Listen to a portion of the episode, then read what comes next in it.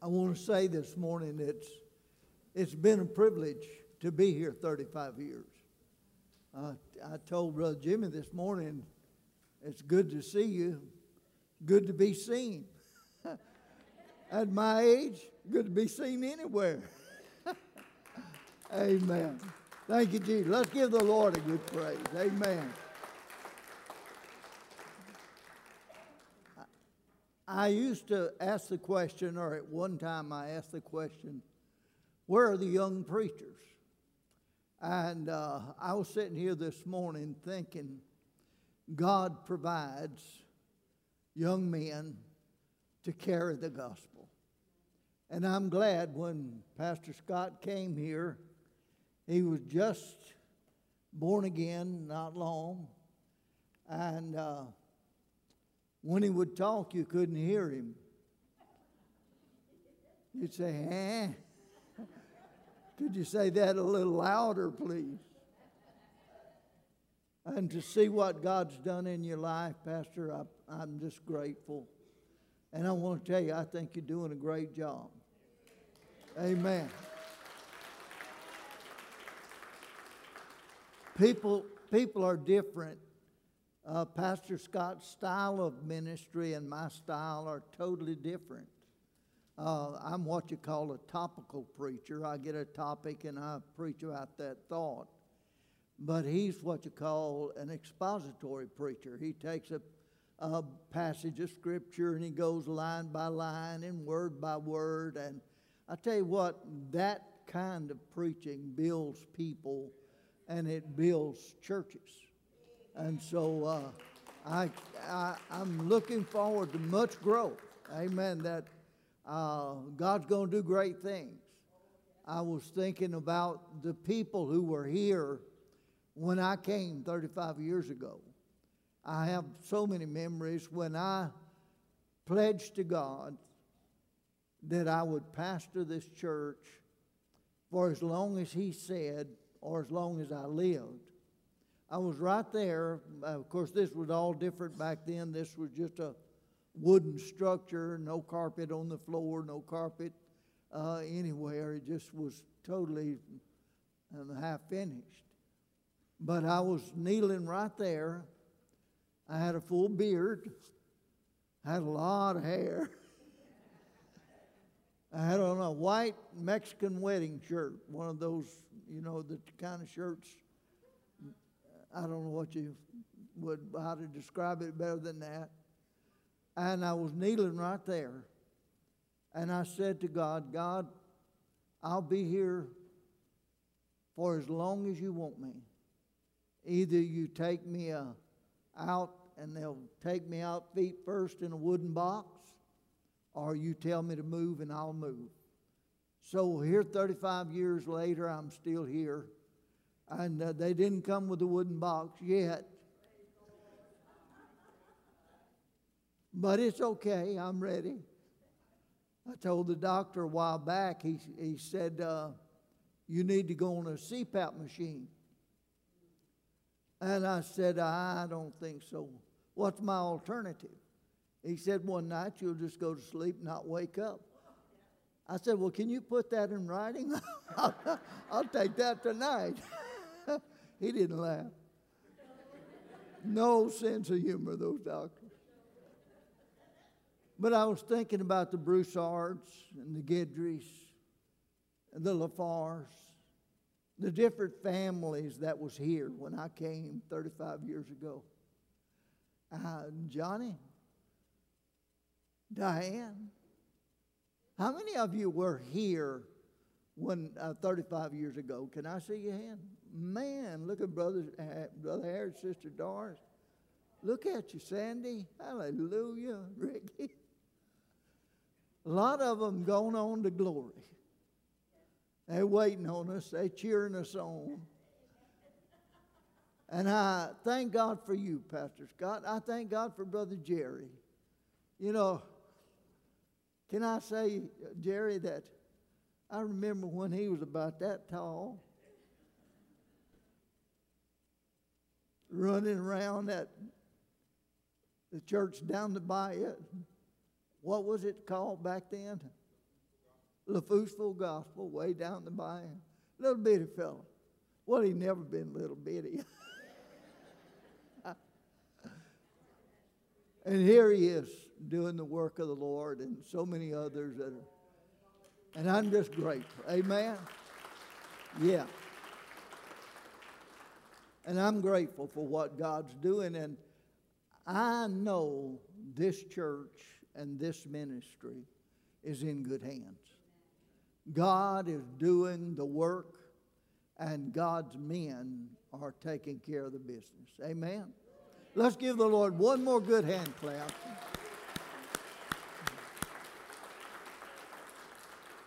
And I want to say to you, thank you, all of you, every one of you, whether you're new or whether you've been here for ever since the church started. You know, Brother Lindsay met me outside the dining hall at LaFouseville Gospel. He had just started the prayer meetings. They had not even built a building yet. And he said, Brother Allen, you need to come and pastor this church. I said, No way, Brother Lindsay. I'm a redneck from Alabama. And Brother Eno told me, said, if a, a Cajun ever called you a Texian, he said, you better duck because you're fixing to get busted. I said I would be busted right away. But God had other plans. Amen. And so I thank God for letting me come and for being here 35 years, and I don't have any plans to go right away. Uh, so if God takes me, it'll be good. If God tells me to go, I'll go. But I just thank God for all that we've had. Can you take your Bible and turn with you just a few minutes? I'm not going to uh, preach long. You know, I'm not a long winded preacher. I expected a little rebuttal on that. You know, a few weeks ago, um, in my sleep, God began to speak to me. And God began to talk to me about ministry. What is ministry? How does ministry occur? The definition of the word ministry is to see a need and meet it. To see a need and meet it. Whatever that need is. If there's a piece of paper on the floor and you bend over and pick it up, you've just done a ministry. Does that make sense? If you see a person hurting and you say to them, God bless you, or offer to have prayer with them, or tell them, you look so good. You know, anything you do to improve the circumstances of the place where you are becomes ministry. The lives you touch become changed because you have touched them with the unction of the Holy Ghost. I can't describe to you how important it is that we realize the value of the anointing that's on our lives.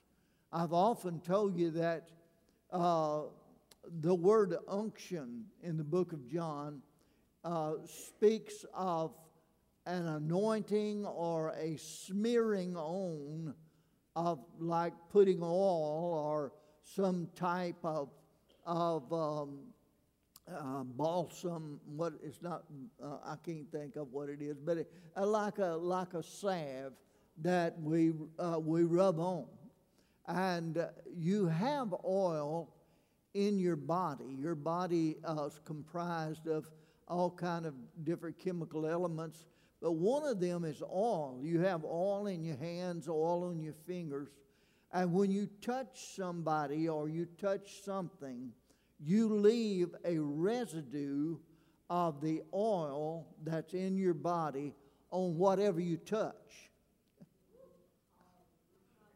I told on the pulpit.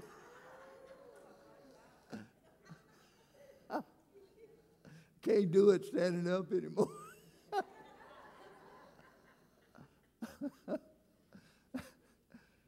but when you touch something, you leave a residue of the oil that's in your system on it.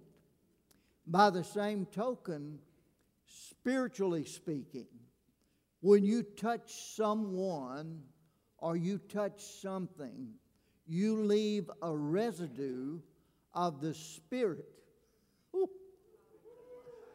You leave a residue of the Spirit that is within you on whatever you touch.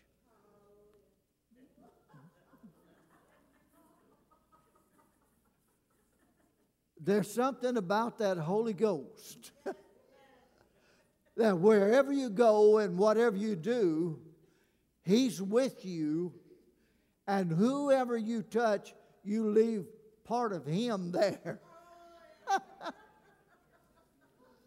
and so I was thinking about that the other night, and I was thinking how it is that God, in His presence, by His Spirit, touches lives through each of us. We don't know the impact that our lives have on people that we touch. You know, our lives change. There are points of demarcation in our lives where we have fresh starts. I've had things happen in my life that gave me a fresh start. I told you when I promised the Lord right here that I'd be here until He said otherwise. I was sitting at uh, Jeanette's daughter Joy's house, and uh, we were talking, and I was just here, um, I had just come to be the pastor, and Joy said to me, Brother Allen, we need to know that you're not going to leave us. And I said, Beg your pardon? She said, As a church, we need to know that you're going to be here. You're not going to be here for six months, a year, and you're going to be gone. We need to know. And that day, something changed in my heart. That day, that day, my life changed and my confession changed. I began to say, from this day forward, I'm the pastor of this church until God says otherwise, and I ain't going nowhere. Well, that changed my life for this church, and I've never thought of it different. It wasn't you people, it was us, right? It, it was this, you're not uh, Cajuns and I'm a hillbilly. So we, what am I now? I got mud between my toes. Still can't eat crawfish but I want to. I went last night, they ate some crabs and shrimp and all that. I enjoyed it. I ate my little potato and my little piece of sausage. When we think about what God's doing through this church, with this calm spirit that we felt in this house this morning, I think about what God work is and what his business is, and that is that he's in the business of changing lives. He's in the business of saving souls. He makes everything where he goes a better place. I heard a story one time of a old man that loved to fish because I don't like fishing. That's a joke for those of you that don't know me. I only fish on days that end in Y.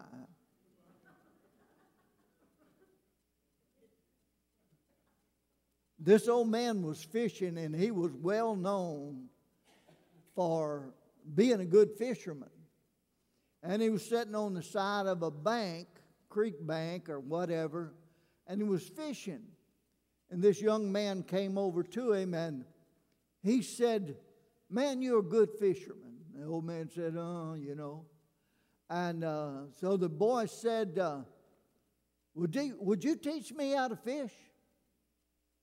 And the old man reached up and grabbed him, stuck his head under the water.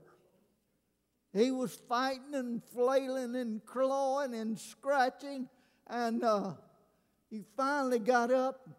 He looked at the old man, he was coughing. He said, What did you do that for? He said, Well, you told me you wanted to learn to fish. That was your first fishing lesson. He said, What do you mean? he said, When you want to fish as bad as you wanted to breathe, you'll make it. The old man asked him, said, What was you thinking about when you was under that water? And the boy said, I wasn't thinking about nothing but getting up out of that water and getting a breath of air. He said, That's it. When you focus on one thing, you're going to make it. And that's what I want to talk about this morning the power of a made up mind. What does it mean to have a made up mind? Well, there's a lot of places in the Bible where it talks about points of demarcation in people's lives when their lives change because their thought processes change. Right? Paul said in Philippians chapter 4 and verse uh, chapter 3 and verse 10, I don't do they have that one in the amplified version? You got that? Look.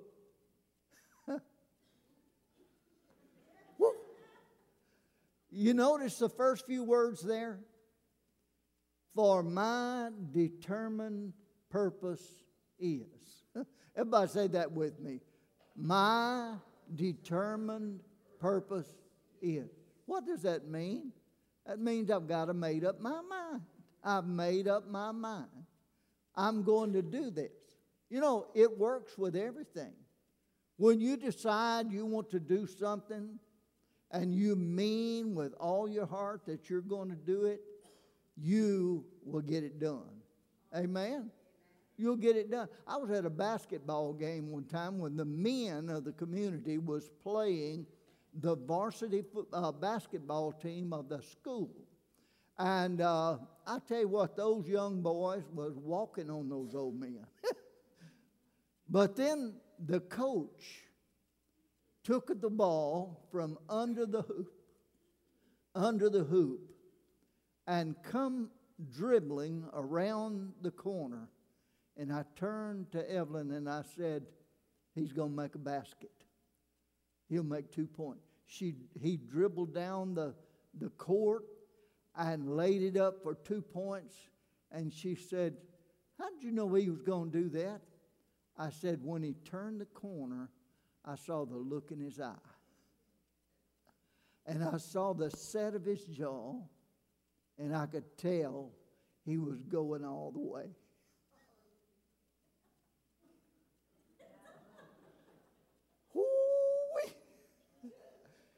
Don't you know that people know when you mean to go all the way? Don't you know they can see it in your eye? They can see it in the set of your jaw that you're committed for the long haul.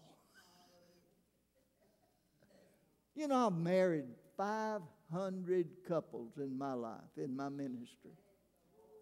Over 500 couples. Some of them go into it, well, styrofoam mentality. You know what that is? Styrofoam mentality. Disposable. If it don't work, I'll get another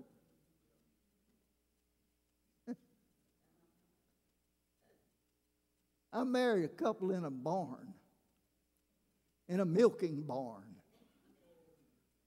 And for an altar, they had bales of hay and for pews, they had bales of hay.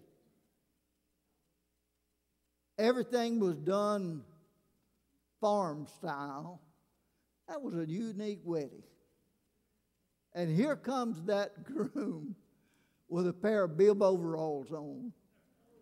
She's got on her wedding dress with her long train. He comes down with his bib overalls on. They still live in that same town. Only difference is it's him and her and six more now. I asked him about it one day. I said, Joe, what do you think when you think back on that day? He said, I meant to go all the way then, and I still mean it now. I baptized him in a bathtub. It was so cold, all the water outside was frozen. We was in Alaska. I said, What are we going to do? He said, I got a big old clawfoot bathtub. Will that work?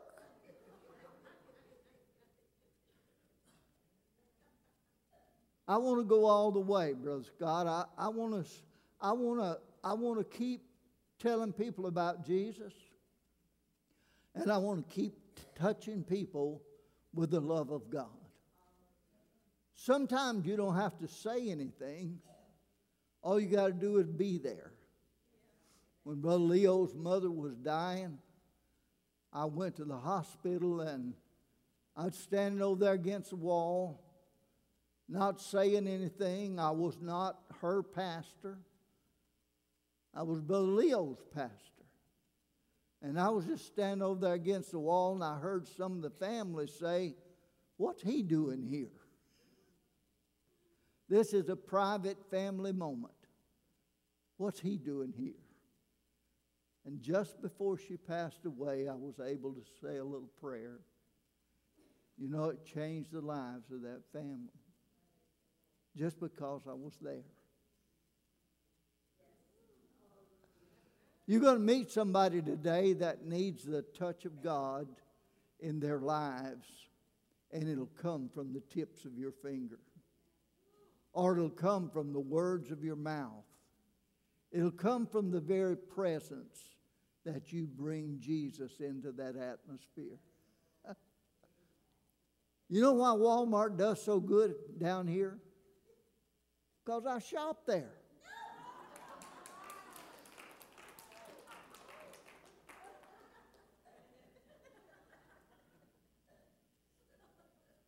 You do too.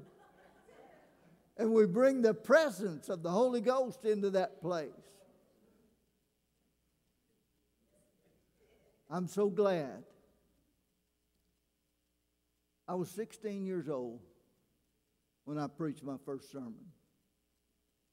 I was born in 1942, so that means I preached my first sermon in 1958. I was scared to death. They asked me to preach. I wanted to preach. I was excited about preaching, but scared absolutely to death. I got up on the platform. I told my pastor, I said, Pastor, this may be a popcorn sermon. He said, What is that? A popcorn sermon. I said, I may pop up, turn white, and fall down.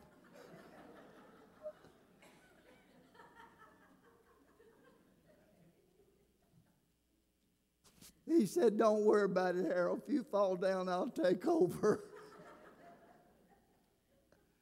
He's 90 years old now, still preaching. I popped up and God took over. I closed my eyes. And when I opened my eyes, the altar's full of people, and I, I didn't know what had happened. I said, What happened? He said, the Holy Ghost took over, said people started coming to the altar. And I said, Well, I was only up there five minutes. He said, Hell, you was up there 45 minutes. but it changed my life. That's 61 years ago. And that change is still there. What do you want? If you want better education, if you want a better home, how many of you? I'm, I'm no raise hand. I almost made a big boo boo. If you want a better marriage, make up your mind. Amen. I got the queen. I don't need anything better. Amen.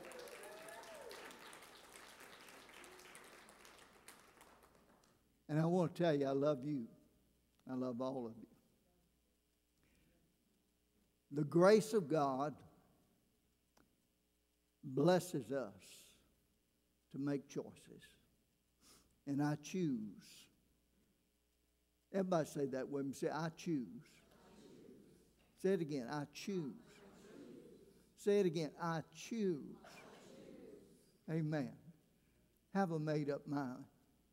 Don't let the devil rob you of what God has for you, whatever it is. If you're a mechanic, make up your mind to be the best mechanic you can. Whatever you are, choose to go after it with all your heart. Think about that little boy with his head under the water. I can just picture that. With his head under the water and that old man holding his head under. Uh, my daddy would do that. You'd have to know my daddy. he would hold your head under the water. When I wanted to learn to swim, he said, You want to learn to swim? I think I was about six years old. He said, You want to learn to swim, boy? I said, Yes, sir. He threw me out of the boat in the Coosa River outside of Birmingham, Alabama, and I had to swim or drown.